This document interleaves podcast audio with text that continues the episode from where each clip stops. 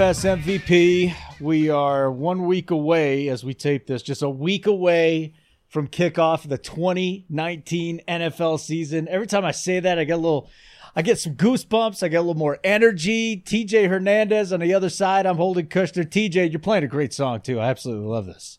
Insane in the Brain by Cypress Hill off their 1993 album Black Sunday. Of course, a classic. We're all a little insane in the brain right now with uh, football season creeping up on us. You can find that song and all of the intro music from the DFS MVP on the DFS MVP Spotify playlist. Just go to Spotify, search DFS MVP, or you can check out my Twitter. Every time I tweet out a link to the podcast, I'm probably tweeting out the Spotify playlist with the greatest intro music in podcast history.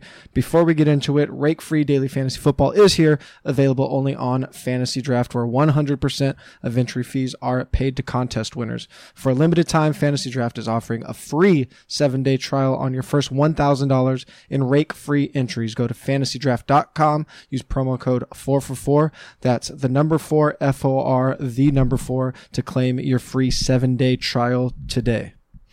All right, buddy. Uh, here's an interesting show. We've never done this one before. You and I haven't done this at least. And I personally think we should do a gigantic one of these every year just before the regular season starts. It is the listener question episode. Uh, so, again, I think it's really cool. A lot of you uh, hit TJ up on the Twitter machine asking questions. You know, you can hit me up too. It's fine at Holden Radio. By the way, still about 150 away from my 15,000 goals. So by all means. Anyways, uh, TJ, but this is fun because you can you can hit us up on Twitter and everything, but you can also get it right here. We're going to read some of those tweets and uh, get you as much information as we can. We got the special code that's only good until August 31st. So this is a very short offer. Hopefully, you're listening to this Thursday or Friday or Saturday. Sign up now with a special code good only until August 31st, which I believe is what, Sunday? Yep. Yeah. All right. It's only good till Sunday. You get 25, 25% off the DFS sub only. 25% off the DFS sub. We got the rate and review t shirt giveaway. If you leave a five star review, you're autom- automatically entered to win. And uh, while you're there, check out 4for4.com's two newest pods Ship Chasing. It's a high stakes fantasy football league. And it actually covers all the high stakes, and I love playing high stakes. And then my show, Fantasy First, which uh, popped on the scene last year. And what I do is I get uh, all the fantasy football news you need in less than 10 minutes. So you don't have to read it. All you got to do is listen to the podcast, and my wonderful voice will tell you everything you need to know so you have an edge over everybody else in your league. Who's this winner? Who's the week, uh, this week's winner there, TJ? Who gets the rate and review t shirt? Yeah, let me make sure we got that code out there. That's DFS25 for Oh, that do, 25% MVP? off. No, just making sure everybody got it correct. DFS25 is the code for 25% off. Uh, yeah, like you said, every week, uh, five star review gets automatically entered to win some of the best swag in the fantasy game. This week, Crit 1226 left us a real nice review. It was so nice I wanted to highlight what he said. He said last year listening to DFS MVP turned his $20 bankroll into more than $1,000 hmm. and he came in first in 9 of his 17 weekly friends leagues. So crit 1226 hit me up on Twitter at TJ Hernandez. I will get you the details on how to get your free 4 for 4 t-shirt. And please invite me into your friends league. I would love that. to finish first, nine out of 17 Yeah. weeks. No matter like- what the competition is, that's pretty hard to do. That's Belichickian right there, mm-hmm. dude. Yes, DFS 25. DFS 25 is going to get you 25% off. All right, so for the new listeners, here's what you usually do every week. Uh, during the regular season, we'll touch on our core plays, and we got questions. Hey, what's a core play? We're going to answer that in a few minutes, but uh, we'll talk about our core plays at every position for the main slate, usually on DK and FanDuel, and then we'll follow that with a theory segment. And this week, to close out the preseason, though, we'll take some listener questions. So I'm really looking forward to that.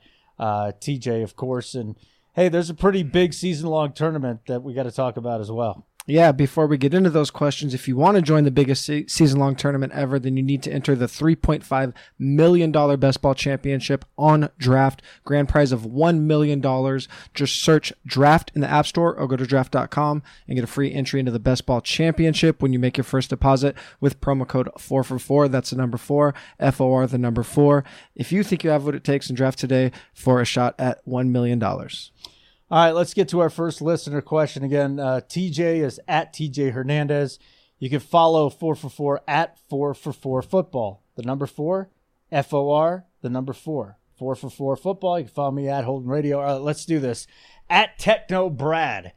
Hey, I hear you and others use the term core players a lot, but I'm still not sure how you use them. Are they just your highest exposure players? How do you use them? Wonderful question, Brad. TJ, take it away. I re- I love this question.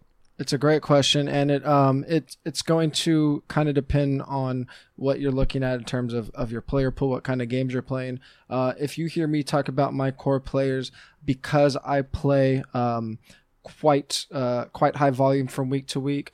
Uh, if if you just if you simply look at something like my um my weekly write up on 4 for 4 that I do each week for FanDuel. Uh, I break it up into uh, cash game viable players and then uh, players that I'm going to be overweight on in GPPs. Uh, that's pretty much essentially that is my player pool. But one thing that I will note is that any player that is cash viable is clearly part of my GPP player pool. And uh, once I narrow down that cash lineup to uh, my my player pool, then uh, those are my core plays. So the, the those are going to be the best values, um, the the top plays, whether it be a high volume running back or quarterback in a really good spot. Uh, those are go- going to be my core plays. Uh, and it just depends how many lineups you're playing. If you're someone that plays uh, one cash game lineup and then you'll maybe only play a three max, then how you uh, approach your core plays is going to be a little different. You might just be mixing in uh, a couple uh, dart throws with maybe five or six values, whereas if you're playing more, like I said, someone like like myself or somebody that uh, is just playing like 150 max, well, they might do exactly what you said. Set your highest exposure to those players. If you're playing something like 150 max, uh, you might not want more than something like 50 or 60% exposure to your favorite plays. Uh, those are the core players. Uh, again, uh, you're going to build, even if you're playing GPPs, you should build a relatively small, a pretty concentrated player pool. Um, but some of those players, even if you have a concentrated player pool, say you have a 35, 40 player player pool, uh, some of those guys you might only want in 5% of your lineups. Uh, some of those guys you want in something like 15 to 50% of your lineups. Uh, that's kind of what we're talking about when we're talking about core plays. Uh, there's not a rigid definition for it. It, it really depends how you're building your lineups and, and what your goals are. Um, but the way I look at it, it's it's the players that I'm pretty much locking into my to my cash game lineups and then uh, maximizing my exposure with. And there's no definitive number either. I just want to throw that in there. One week there could be three, the next week there could be six. Yeah, and we'll have a couple more questions if when we get uh, along here that actually kind of tie back into this. So, uh, Techno Brad, if you're listening, don't uh, turn it off now that we answered your question. There'll be some more to help help you answer this. All right, at Private Pookie. It's an interesting one. Hey, Private Pookie, what's up, big man or lady? Uh, I have a very small bankroll, $100. What is the best way to optimize it? Love it because you know what? I think most of the people that play DFS have a small bankroll. And maybe for a lot of people, $100 is a big bankroll too. Right. So, you know, just you can say, oh, very small bank. It's $100. You know, it's something you're putting in there. You're looking to have some fun. TJ, what's the best way for him to have fun and win a little money?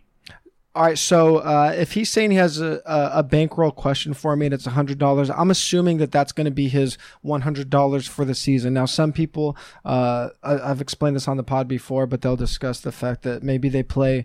Um, maybe they might just throw 20 50 dollars a week uh, in some random contests and and they're not really thinking in terms of bankroll. They think that that is their bankroll. Um, obviously before we get into that if you're if you're able to replenish your funds say you you think your bankrolls are only $100 but you can throw um, an extra $20 a month uh, at it if you need to replenish then you should be calculating your bankroll as such. So you should be considering your bankroll is 180 because you could replenish 20 uh, four times throughout the season. But uh, assuming that you are someone that can only dedicate this $100 uh, to DFS, uh, the first thing I do, whether you're playing $100 uh, as your bankroll or if you're playing $10,000 a week, the first thing that anybody that's trying to adhere to some strict bankroll strategy is uh, set up some kind of fun allocator. I use Microsoft Excel um, and I've set it up so basically that I could plug in in what my bankroll is every week, and all of my my spreadsheets automatically going to tell me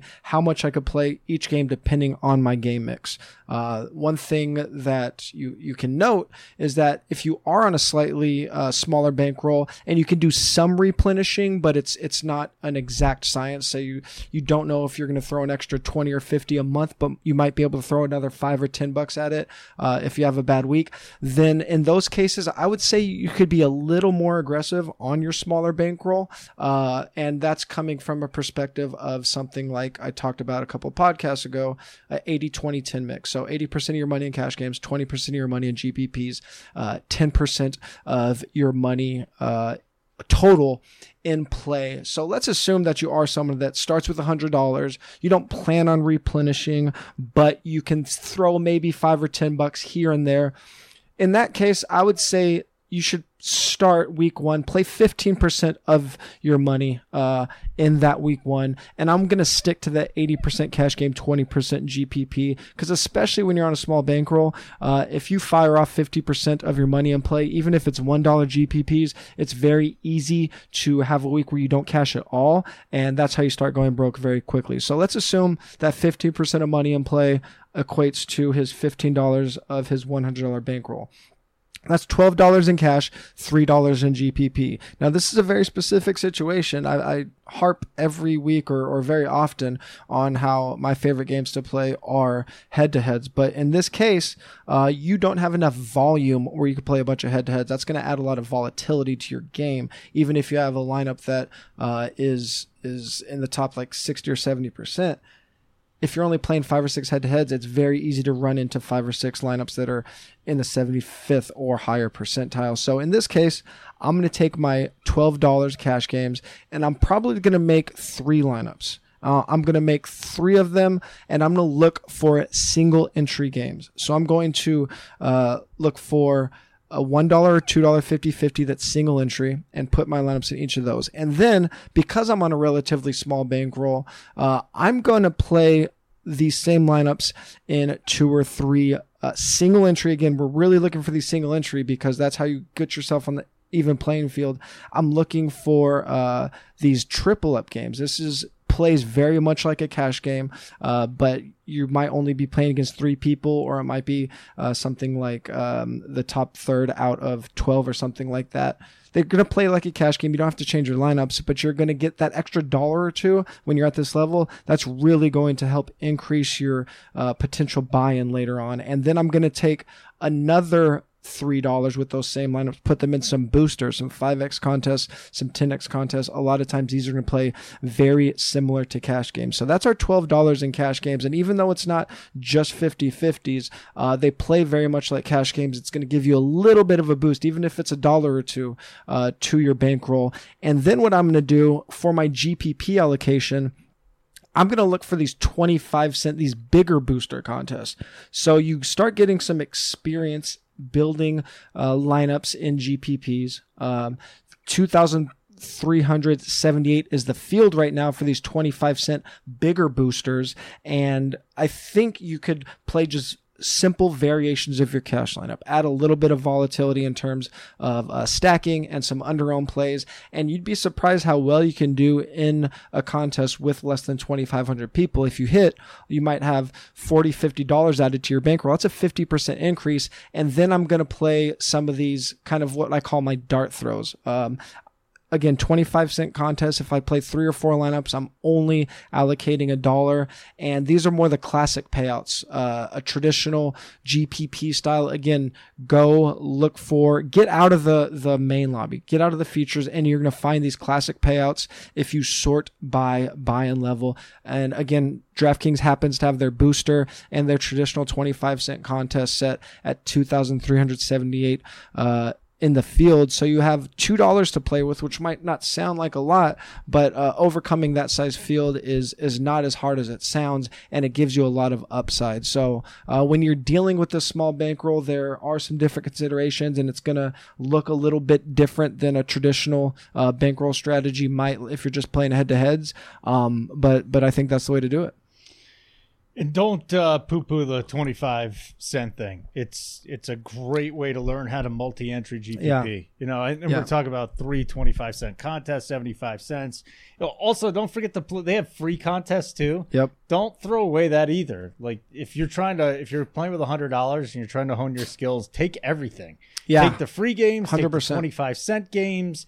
There's there's ten cent games, I think, right? Definitely. I don't I think th- it's on FanDuel, Yeah, is it? I, uh, DraftKings definitely has Yeah. the ten cent. They have a fifty cent like really big contest. I would I would look for the smaller player pools. That's why I mentioned getting out of um getting out of the feature lobby Mm-hmm. and just going to the the tab. I'm I'm just talking about DraftKings here, but uh, whatever site you're on, you could find something similar.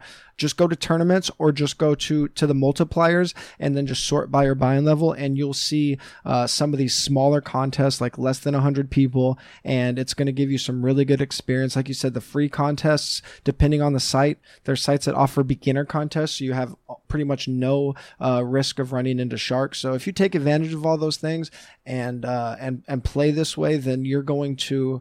Uh, I think you're going to find that your bankroll is gonna gonna grow pretty quickly. All right, good. This is my favorite one. Thank you for the question, Private Pookie. Here's my favorite question. At at Riser 51. Guys, small field single entry tournament strategy, game selection. So uh, I've, I've told you I'm a big single entry tournament uh, guy. Even you know I won't even go up to three max or twenty max very often. I'm like a, a one lineup. I'll throw it in there. I'll throw my cash game lineup in one. I will get into another single entry and I'll take my cash lineup. And we talked about core plays, right? And I'll take you know two or three players that were in there and I'll just pivot to a player um, around the same salary that I think that I was very close to putting in my cash lineup, but decided to go a different way. And I'll just make it a, a little bit different. Maybe the floor is going to be a lot lower, but the ceiling's a lot higher by just tweaking with it. Uh, this is a great question, TJ, because single entry tourneys um, are really the way to go for a lot of people.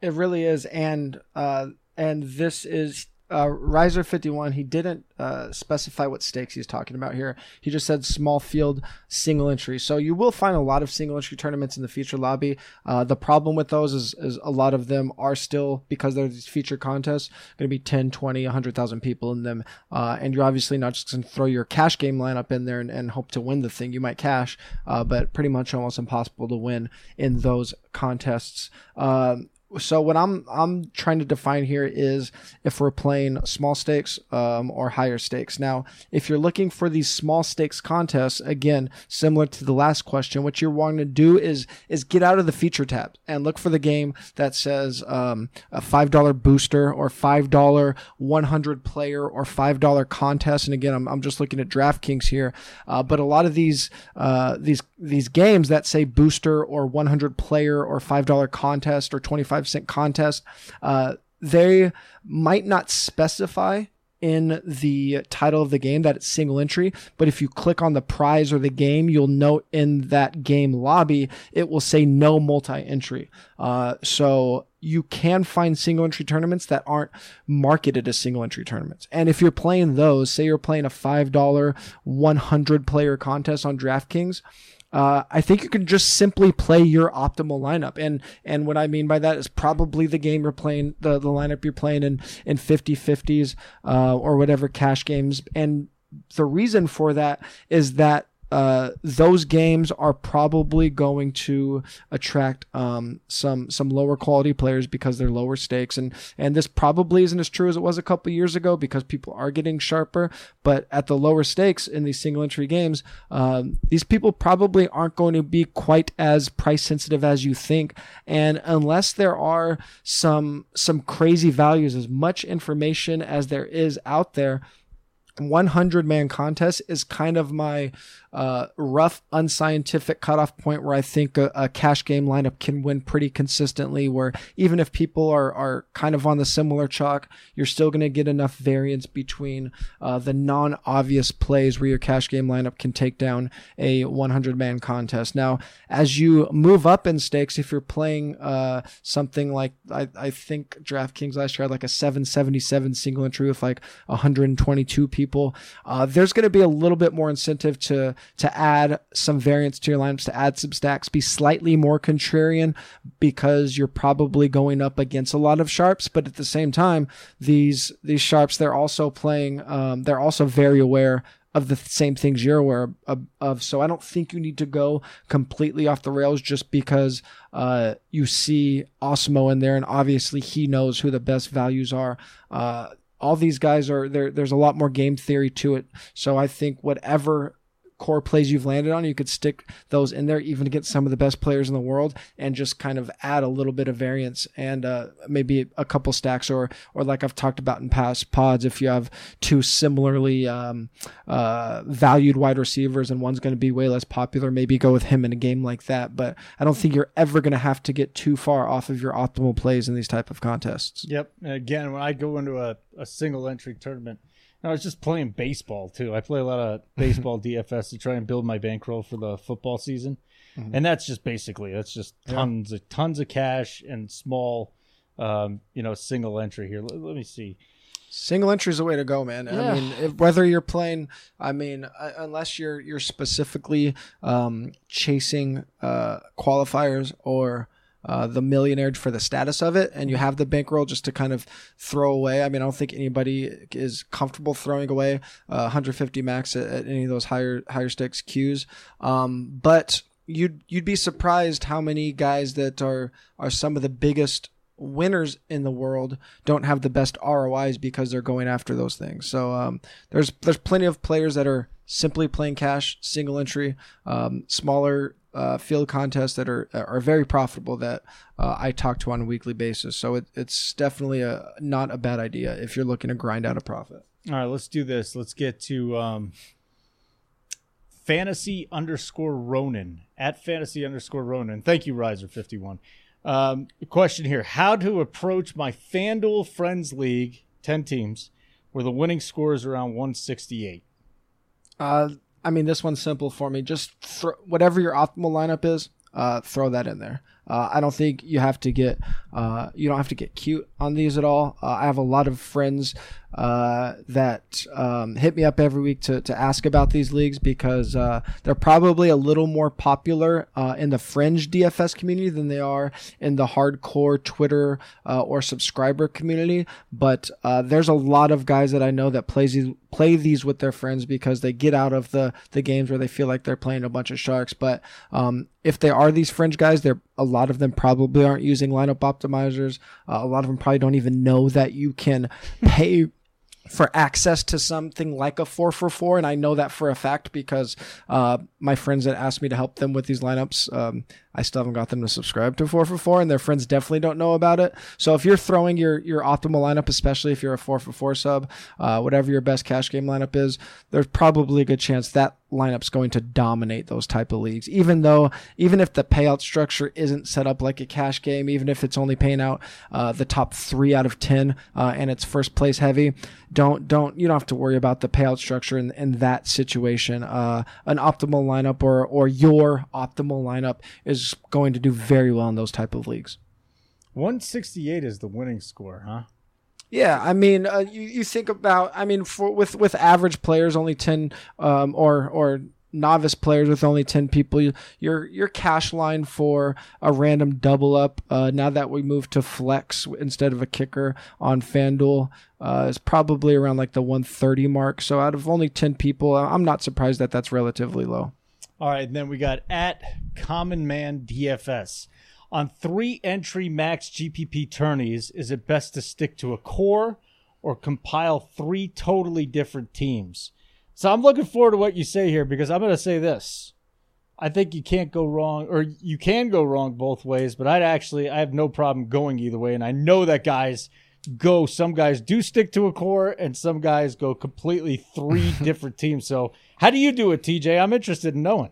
I uh, this is probably one of the best things you can do in DFS, no matter what contest you're playing, especially if you're, um, yeah, no matter what contest you're playing, is download your your history each week and look at what the best players in the world are doing. Um, a lot of these guys, it's you know their screen names, they're very popular. Uh, and their strategy is going to vary by contest. I don't think I've seen more variance in strategy amongst the top players in the world than at the high stakes three max contests. Um, and it, I mean, it makes sense. You only have three bullets, whether it's a, a 200 man or a, a 20,000 man. Uh, you, your options are very limited. Uh, I don't sway from my 150 max theory of that. I am just trying to be right once or twice. I'm not trying to be right uh, 20 times. And what I mean by that is if I have a, a relatively small core of players, or even just my cash game players, what I'm going to do for three max contests, I'm going to take those that very small core of players, and I'm going to have three different stacks that I like the most. And the reason for that is because if my core hits, then I only need one of those stacks to hit. If I have one stack or three different stacks with three different dart throws on all of those teams, two or three dart tor- throws times three, I need to be right on my stack.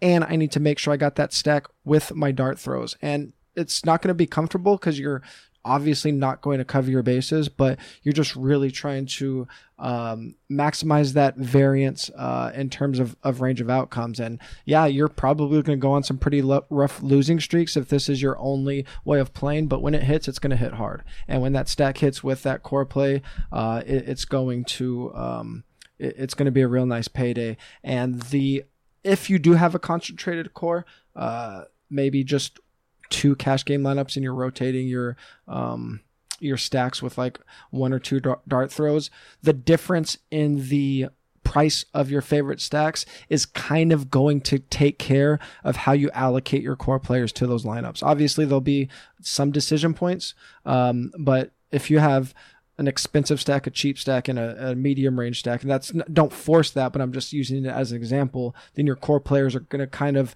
naturally fall into place around those. Um, so that's a long way of saying uh, I, I, like to stick to a core with three different stacks. Yeah, I like you know what I've been doing um, when I do play three three entry maxes. I'll do that with two of them, and then the third one I'll just go off the rails. You know, yeah, it'll be a completely and, different lineup. The the core will not be there. The stacks that I use in the other two will not be there. And that's okay. This is not pertaining to any particular question, but might satisfy kind of everybody. And this is a, a lesson that uh, past four for four scribe Chris Raybon taught me is like I always have a YOLO lineup or lineups where uh, I just play some super low stakes. So every week I play the three dollar twenty max on um, on DraftKings, especially if it's a week where I'm not playing a 150 max contest. If I just find a bunch of like high stakes single entry and three max games that I like, I'll still just play the $3.20 max because even though monetarily I'm not getting exposure to all my players that I, I like, um, psychologically I am. So even if you only have $100, even if you only have $100, take 50 cents and make two lineups with some YOLO players that, that you don't want to commit to. But, and then psychologically you have exposure to those players. And, and I think it really does help in the lineup building process. All right, thank you for that uh, question there at Common Man DFS. We'll get to some more questions here, just a, a couple of minutes, or maybe even less than that. But I, you're familiar with rake if you play DFS in fantasy draft. There's there's no rake. It's a rake free revolution, is what it is. You can play rake free only on fantasy draft. 100% of your entry fees are paid to the contest winners. So every single dollar paid in entry fees is paid to the winners on fantasy draft. All you got to do is become a member. Fantasy draft has membership plans suitable to all levels of play you get the free players first plan that allows for $100 in rake free entries per month. So if you're the guy there with $100, by all, by all means, check it out right there. It's, it's a free plan. Um, for a limited time, Fantasy Draft is offering a free seven day trial on your first $1,000 in rake free entries with their starter plan. So play your favorite contest rake free on Fantasy Draft. Your bankroll is going to love it You can register at fantasydraft.com today with promo code 4 for 4. The number 4, F O R, the number 4. 4 for 4 is the promo code to get a seven day free trial on your first $1,000 in entries. FantasyDraft.com, promo code 4 for 4. Get your free seven day trial. All right, TJ, let's get back to some more questions here. Ah, Jayhawk Chalk 89. That's right, buddy. That's right. Fellow Jayhawk right here. Um, is there an edge to playing on multiple platforms? And if so, how does bankroll management differ at all? Before you Uh, answer the question, can I just say this? Like I sprinkle in a little bit of um, of Yahoo, but uh, for me, I'm a lot more successful on one site. One one site, little on one, a little on another. That's it. There, so there's definitely something to be said for understanding the nuances of each game, and if, if you're a novice, it could be a little overwhelming. Um, something as simple as as the differences uh, in picking your flex on on FanDuel and DraftKings with the full PPR and the bonus versus a half PPR with no bonus. Uh, those nuances are going to come into play. But assuming you have equal knowledge or equal comfort across all platforms, all scoring systems, uh, I think you can find the edge by not focusing on one site, and for a lot of reasons. Um, if if it looks like a player pool is softer on a site, and we don't have a ton of options right now, but with with fi- sites like Yahoo and Fantasy Draft uh, popping up, then uh, in theory that should start to happen because obviously everybody only has can only be so many places at once. Um, if for whatever reason you think a player pool softer, definitely uh, you can create a monetary edge by chasing. I mean, if it, look for rake last year at the end of the year, Yahoo started. Um, offering these rake free contests and those were the only tournaments i was playing at the end of the year. Um, if you haven't played on another site before um, you can you can uh, find bonuses. Um, that's free money in your pocket. That's an edge that isn't player related uh, better game selection. Some some sites just have better structured tournaments in terms of payout. Some sites have better structured tournaments or options in terms of 50 50s and double ups and head to heads if there's more action there. Um, and then you're just going to get natural diversification. If you're somebody that likes to play one cash game lineup, uh, in theory, forcing diversification on one side is suboptimal if you find a lineup that you really like. But if you're playing on multiple sites, then uh, you're just naturally going to diversify your lineups without uh, forcing it, and theoretically can have three or four optimal lineups without forcing that diversification. Um, you're just going to get a different player pool. Like I said, um, players you're not used to, you might find some some worse players, and I think something that flies under the radar is just if you're on a losing streak, something as simple as a different user interface, a different scenery, a different game structure uh, can kind of get your neurons firing, get you off autopilot, and uh, just that change of scenery might be able to help you uh, when you're on a losing streak. And then, how does my bankroll management differ if I'm playing multiple sites? It, it really doesn't. Again, go back to the, I think it was the first or second question. Uh, you should just have some kind of bankroll allocator. The way my spreadsheet is set up is the second I type in how much money I'm playing for that week, uh, it'll tell me, it, assuming I have an even split across the sites, it'll automatically set up uh, that money across the sites and then break it down based on my percentages that I want to play. Um, if I find that a uh, particular site has a better uh, uh, structure for maybe tournaments, then I'll stick to that uh, allocation of funds for if I'm playing even cash games on both sites, I'll take that. Uh, but if I like all the GPPs on one site, not the other, then I'll just take all my my GPP allocation and put it over there. But uh, find a way to track your funds before you start clicking uh, on games because uh, otherwise it's it's very easy to get carried away. Yeah, he's talking about multiple platforms too. The pricing is so much different. It seems like on Yahoo and FanDuel, but it's both half point PPR. Right. So I mean, at least the format is the same there. You know. And, Yeah, uh, so you can just find better values, or or um, like we've talked about before, if a, if a player's a value on one site and not on the other, then you could get your cash game to exposure to him uh, where he's a value, and you might use him in GPPs where people think he's overpriced and he might have lower ownership. Yeah, and then again, if you're there's so many different ways to play now too, because I don't know if you've had- well, you play on draft. It's like every week you can just do a snake draft and pick your own team. It's just there's so many different ways to do it, and I love that. you, you say, hey, if you're in a slump, shake it up, shake it up a little bit. It's not a bad idea at all. But for me, uh, cash FanDuel, a couple single entries, a little bit of multi entry on DK, and then some Yahoo from time to time. And that's about it. And uh, don't forget, guys, if you if you have a bankroll of hundred dollars or fifty dollars, play the free games, and then like TJ said, play the quarter games. You know, so think that's some of the best uh, advice you can get here. At Patrick Allen DFS, what's worse, drinking an IPA or horrible bankroll management? Somebody knows TJ Hernandez. Um, they're both uh, throwing your money down the toilet, Mhm. um, but the uh, the IPA is throwing your money down the toilet quicker with way less enjoyment. At least if you have horrible bankroll management, uh, you got to sweat for hopefully 12 hours on a Sunday. If you're drinking an IPA, it's just instantly bad. Uh, at Ryan, is it Hodge? I mean, we talked. Hodge. It is Hodge. Right, Ryan Hodge. We all know Ryan. Um, What's up, is he just? I mean, he's just hanging out, asking you questions. Thoughts on cash games being much harder to beat?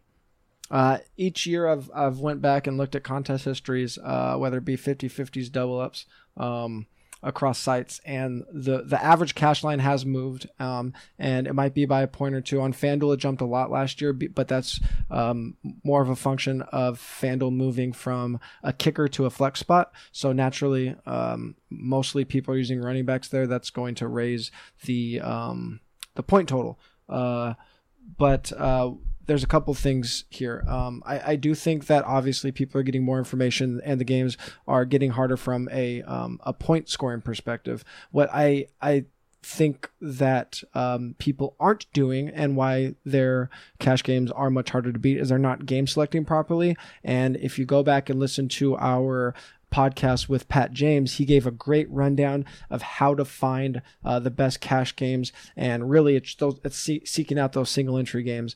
Um, and then uh, what uh, one thing I looked at, not just the average score. I, I couldn't do it this year on FanDuel. Uh, it didn't make sense again because of the kicker versus the uh, the flex position. But in the three previous years, I went back and looked at not just the average scores in cash games, but the distribution of scores. And not only has the average moved up a little bit, but the ranges of outcomes has tightened. So uh, basically, in the middle, those people near the cash line is getting much bigger, and the tails, especially near the low end, are getting smaller. So there is statistical evidence that the games are getting um, uh, tougher in terms of people getting closer to um, a cash game score or like an optimal lineup score. But uh, I think we just need to adjust our strategy. I, I, a lot of people are still subscribing to some um, to some very early DFS tactics, um, automatically paying up for running back and things of this sort, and even though that you, you, do want to stick to and know some of the fundamentals, we have to look at what the crowd's doing and um, try to zig a little bit when everyone else is zagging. So uh, adding a little bit of variance to your lineup, um, adding some GPP tactics like we've talked about, taking a slightly less popular play in a spot if you have them equally valued, um, maybe not avoiding a stack or maybe not being afraid to have two or three players from the same team in your cash game lineups is something that people are going to have to start thinking about. And uh, while it is probably going to lead to some higher variance on the weekly level, uh, your your ceilings are going to be higher, and I think that's going to carry you throughout the season.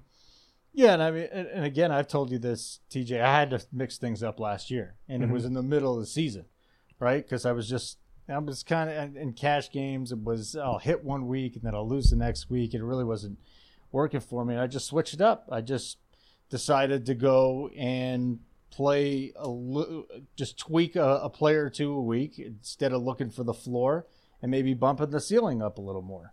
And you can even look at week one this year. I mean, Jacoby Brissett, and we'll talk about Brissett here in just a little bit, but he's going to be, it's going to be tough to, to see where he wouldn't be chalked, right? Week number Mhm. one. And I mean, uh, let's say you got Jacoby Brissett, Brissett, but on the other side, and I think he's 4,400, but, you know, I got an extra couple of hundred bucks and I wanted to play like a Case Keenum or something. I would never do that, but I'm just saying in a vacuum here. If you see two players and one guy you want to go with, oh, because everybody's on him, that'll be safe.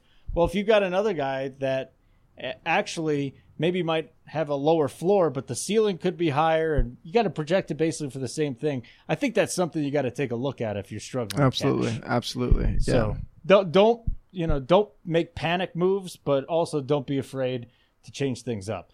Uh, thank you, Ryan. Always good to hear from you, man. At Go Blue forty three seven two nine. Ownership percentage talked about a lot. What would you consider a high and low in a medium to large field tournament? So a high and low ownership.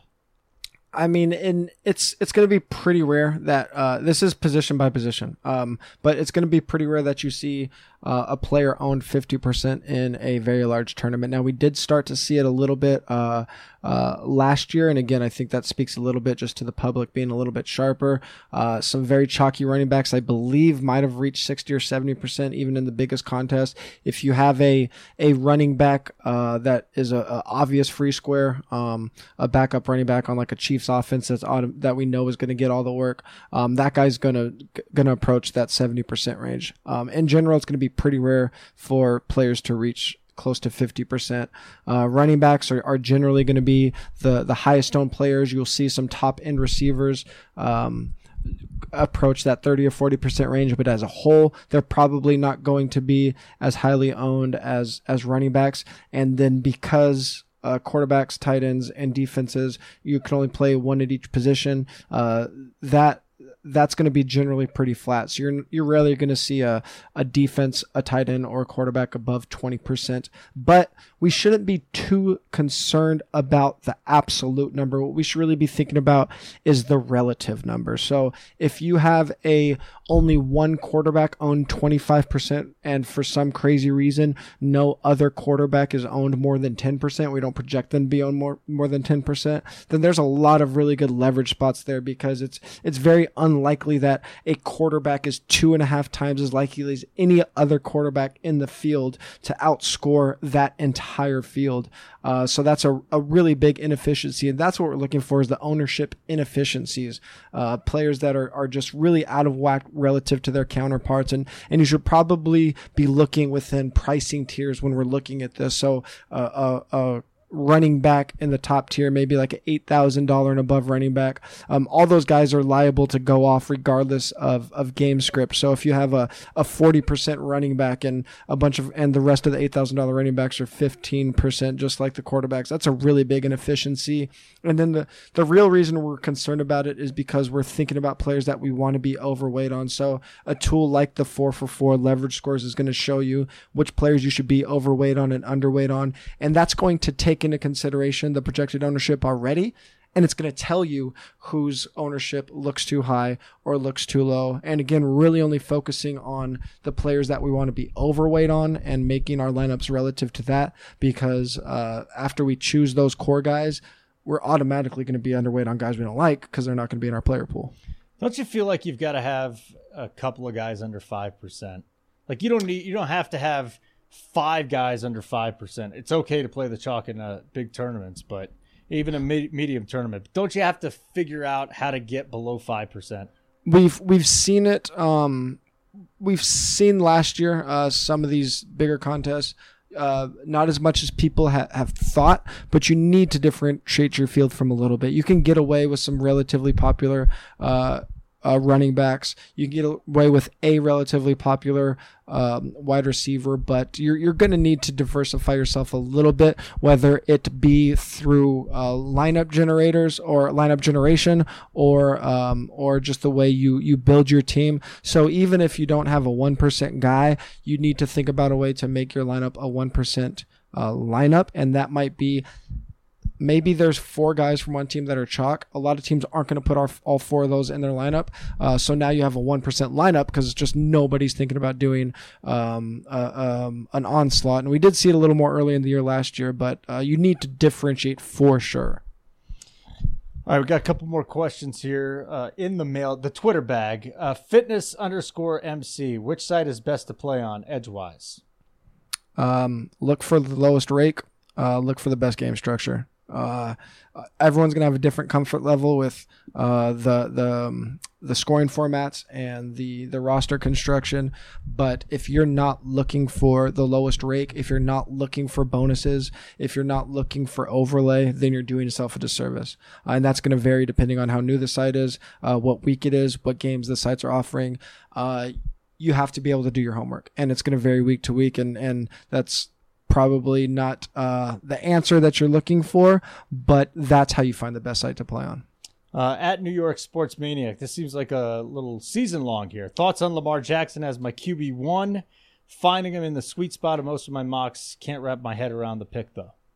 Uh, as a starter last year, Lamar was the QB 13, um, and that was pretty much solely on rushing ability. Rushing is going to give your quarterbacks one of the highest floors uh, and a really big safety net. If he improves his passing even marginally, uh, then he's going to easily be in the top 12 quarterbacks. When you say QB1, I'm assuming a 12 quarterback league. Uh, I mean, one thing that we have seen is uh, Greg Roman, even though he's very run heavy, he does like to push the ball down the field, and that's going to give your quarterback um, a, a, a big boost when they do hit. Uh, the, I think there's a really big parallel to uh, Colin Kaepernick and Vernon Davis with Lamar Jackson and Mark Andrews, and that Kaepernick Vernon Davis team did happen to be a Greg Roman offense. Uh, I'll just say this about Lamar Jackson, um, and I was talking about this on Fantasy First. I heard him say, "I'm planning on throwing about 30 times a game, and we're not going to run as much." and I'm like, "What?" Well, you know, the best the best plans in the world. You know, you can go in with them. Uh, Lamar Jackson's still going to have to run. And, Yeah. You know, don't freak out about Lamar Jackson. I'm a zero quarter. You hear about zero running back? I'm a zero quarterback guy. Just Oh, yeah, for scream, sure. man. If Lamar Jackson stinks, big deal. Yep. just yeah. every week. And even if even if Lamar Jackson cuts his uh, rushes per game in half, extrapolated over a 16 game season, he still would have led the league in, in rushing at, at his position. Yeah, he's, he's going to be just fine. What he averaged 13 passes per game in those seven starts Yeah, down the stretch. It's going to be He's not throwing 30 times a game. It's not going to happen. Uh, at Bobby Buffalo, 716. Who do you like as a replacement for Luck? Six points per TD. Garoppolo or Darnold? I have Josh Allen. All right, that's the first part of this. So he's asking Luck in a six uh, six point per TD. Luck, so you have Garoppolo or Darnold. I think I know where you're going to go with this, and I wonder if you're going to agree with me. Well, if you're first of all, if you're in a one quarterback league, don't have two quarterbacks. Um, I honestly, if it's one quarterback, I would just keep Josh Allen, not worry about those guys. Yes, that's exactly what it is. I mean, Josh Allen has not been saying he's going to throw more. He's still going to run. And he's got John Brown, who hopefully will stay on the field. The other uh, part of this was is Dare Ogunbowale worth a pickup? Would have to drop Malcolm Brown or Zay Jones? Yes, yes, he is. Because He ha- he has to be on Yeah. every single team right now. I I I suspect that Houston's still going to sign somebody, but um, I I don't imagine that Duke is going to get 25 touches a game. 25 touches a game. or however many however many you give to your entire backfield, they're not all going to Duke. But he's not like a guy that is. Um, but we're talking about Tampa Bay. I think I'm sorry. I'm sorry. Yeah, yeah, yeah. Talk- I, I know it's Damarea Crockett. It's, Yeah, I it's was- very yep. similar. It's a very similar name, so don't shoot yourself over that. But yes, I, I think Ogunbowale is going to be. He's going to start at least one game for the Bucs this year, uh, because Barber is garbage and Jones Yep. doesn't seems like he gets it. This guy is a tank. He has good hands, and he's going to win that job later in the season. So yes, get him and get rid of Brown and Jones. They stink. yeah, Jones is a guy Jones. early on that was my favorite, but he just hasn't shown anything in preseason. And Brown might be good, but we haven't even seen him do anything. So I, I love Ogunbowale. He's my guy. Uh, potential week one storylines to get to here. TJ, we talked. I just brought up Brissett, 6K FanDuel, 4,400 DK. The Colts are without luck. Uh, tell me about this. I mean, so we won't get too deep into this. We'll go over all the the week one stuff obviously next week, but these are the these are the things that really hit this week. Um, I mean, Brissett is just from a roster construction standpoint, especially on DraftKings down at 4400. You're getting a starting quarterback that uh, is going to open up a lot of salary for you. Um, now, the obvious two things are is I, I think this line opened up at at th- uh, three points in favor of the Chargers. Now Chargers are seven point home favorites. So Chargers defense and Austin Ekeler, who were already probably going to be a little popular, are going. I mean Ekeler, if if um, um, Gordon, Gordon isn't back, then I mean Ekeler's going to be the highest owned player on the slate. the highest owned player on Yeah. the slate. Man, I believe so. damn. Now Chargers defense, they're a good defense to start with. A couple injuries, I still like them too. All right, let's move on to Lamar injury. Lamar Miller injury, by the way. Houston's not on the main slate though, so no pricing for the full slate. Um, you think he's gonna be priced up? That the that Duke Johnson is gonna be priced up since Yeah. the site's gonna adjust. Yeah, I think I was thinking about this question when we asked about the uh, Ogunbowale uh, question, but uh, yeah, since since prices aren't out yet and and uh, they play on Monday night, I would expect Duke to be probably a, a top 15 priced running back on that slate. And uh, even though people are probably going to want to play him because of the um, because of the the chatter around Lamar Lamar Miller injury, uh, if he's priced top 15, uh, probably not a guy I'm really going to be looking at in week one. Uh, Kansas City backfield. So you got Damien Williams had a big play. What was it? Was it last week? Had the big touchdown. 6,900 FanDuel uh, running back 13 there. 6,300 DK running back 10. But then you got Darwin Thompson, who's really stood out so far um, in the preseason and really in camp. And I'm not worried about the other Williams. So basically, to me, it's Damien Williams and Darwin Thompson. I mean, if you're looking for the outside end, I think Damien Williams ownership, if you would have asked people a month ago if Damien Williams, the ownership is probably cut in half, at least in half, just because of what they saw out of Thompson and that little hamstring injury earlier in uh, the offseason. What do you think about Damien Williams in the KC backfield? Just all of the the chatter, the negative chatter around, around Williams and the hyping up of Darwin Thompson is going to probably create uh, ownership efficiency that shouldn't be there. Kansas City as a whole was uh, one of the most highly owned offenses week in and week out uh, in 2018, and for good reason. They were they were the best offense in the league, uh, so that should carry over to week one, regardless of salary. They're probably the least price sensitive ownership team in the league last year. Uh, but with with this talk, I think the Kelce's, the Tyreek, Mahomes, they're going to see the ownership you would expect. It's going to push Damien Williams' ownership down. And it's just going to cause an opportunity to uh, to be overweight on a guy that should be way uh, way more owned. Kansas City a five point favorite. Jacksonville they did close as the seventh best team in terms of four for fours running back schedule adjusted fantasy points allowed last year. So that might scare some people off. Jacksonville's still a good defense, but uh, Damien Williams, if it looks like he's going to be sub fifteen percent owned for whatever reason, that's a that's a GPP pounce for me. All right, guys and ladies, uh, fantasy football fans, whatever. Biggest NFL season long tournament coming up. You want to join, right? If you love the fantasy football, and we know you love the fantasy football, you got to enter the three and a half million dollar best ball championship on draft. Three and a half million bucks. And here's how best ball works: season long, no management. So you draft, you set it, you forget it. Once you're done drafting, that's it. No trades, no waiver, nothing. Your best players automatically get started. You get the best score every week. No salary caps, no nothing.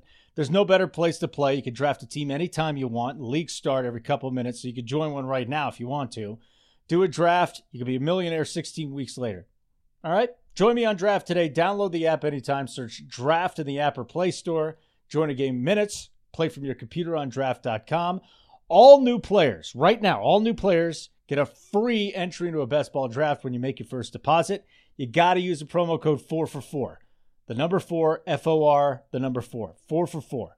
Play a real money game for free just by using the, the code 4 for 4. So search draft in the App Store, go to draft.com, play free with our code 4 for 4. TJ, take us out, buddy.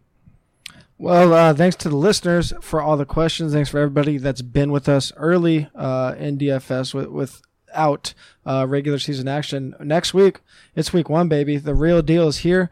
Uh, if you haven't signed up yet to get access to our lineup generator, uh, to all of our DFS tools, to probably the best content you'll find uh, across the DFS industry, you can get 25% off by using code DFS25. That's only good until August 31st. So I hope you're listening to this as soon as the podcast comes out because you only got a couple days. If you like the podcast, please give us a rating and a five star review. We'll automatically enter your name to get some free four for four swag. And if you like myself and Holden, you want more of us outside of the podcast, you can follow us on Twitter. I'm at TJ Hernandez. We got to get Holden to what is it? Twelve thousand? Is that what the number no, we're 50, shooting for? We got to get to fifteen here. Hold to fifteen thousand is what we're shooting for. So yeah. we need we need hundred uh, plus followers by next week. One seventy five. Uh, you can. Well, come it. on, guys. We can get there. At Holden Radio. Uh, we'll catch you guys. Week one action.